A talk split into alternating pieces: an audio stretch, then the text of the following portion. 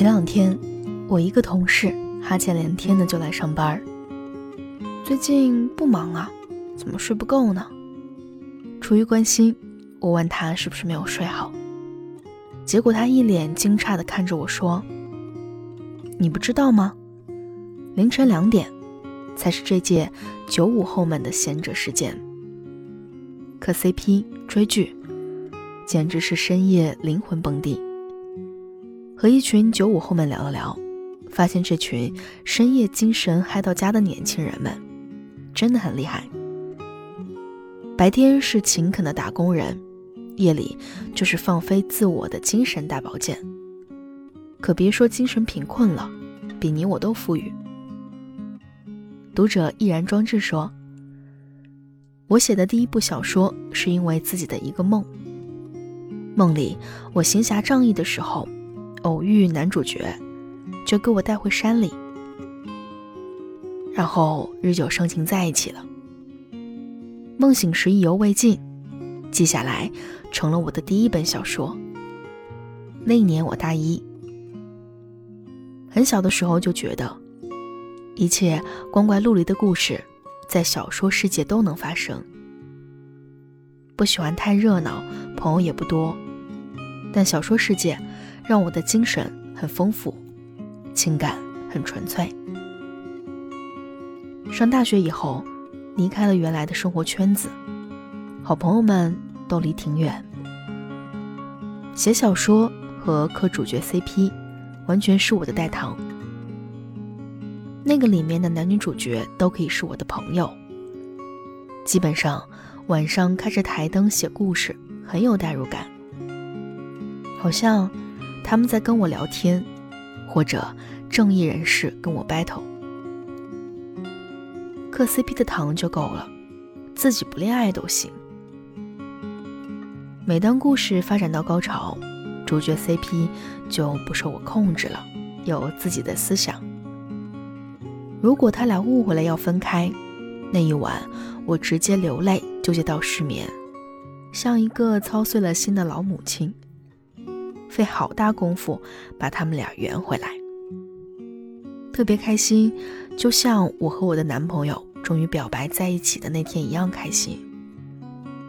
我笔下的故事全都是大团圆的结局，现实生活里分分合合有太多的不圆满，但只要在我的 BGM 下，我支配的精神世界就一定要圆，实在圆不回来的。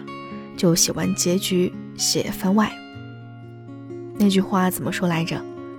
过程怎么虐都行，但我就是要一个 happy ending。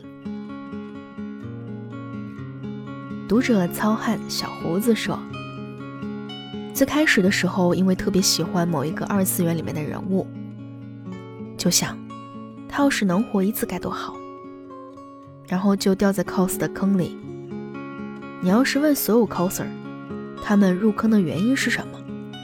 那十有八九会跟我一样，就是想让他们喜欢的角色来这个世界活一次。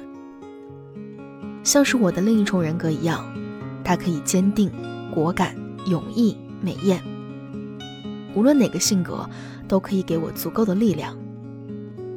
当然，也不是每一次 cos 的时候。都是大家看到那么的光鲜亮丽。之前因为迷恋有些角色，我 cos 时候去了敦煌，录到晚上九点，整个人都不好。沙漠里太阳下山就变得特别冷，我穿着 cos 的衣服瑟瑟发抖。整个月牙泉黑漆漆的，只剩下我和另一个 coser 两个人，我俩最后是在寒风中抱在一起。走半个小时才走到出口，虽然难，但只要穿着 cos 的服装，就不会做什么不符合角色身份的动作、神态和情绪。御姐一定要很端庄，侠女就一定要有范儿。不过每次卸掉造型之后，我的妆都不卸，累到倒头就睡。但从没有想过，累狠了要退圈。毕竟在这里。我能藏起来所有在现实里的不自信。以前总有人问我，这个 coser 是男生还是女生啊？听到也会尴尬，但只要一变装，我都会插科打诨的回一句：“不用问，问就是男生。”换上衣服，我活在二次元里，就变得足够漂亮，找到了那个完全可以放飞的自我。你可别再唱那些情歌给我，耳朵不想听，更别说感动。随便你今天、明天再牵手谁，反正我喜欢左右手空着。如果说非要对你有什么言语，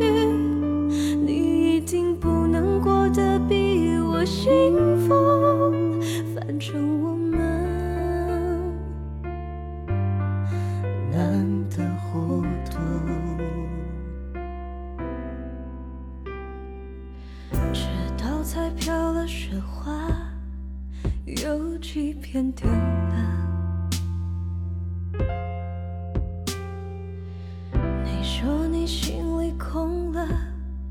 空的只剩我。老实说，多么难得，没爱你到生生死那么多。算了，算了，算了，你可别再唱那些情歌给我。耳朵不想听，更别说感动。随便你今天、明天再牵手谁，反正我喜欢左右手空着。如果说非要对你有什么言语，比我幸福。反正我们。反正我们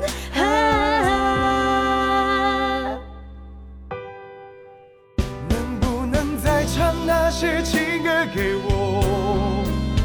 耳朵很想听久违的感动。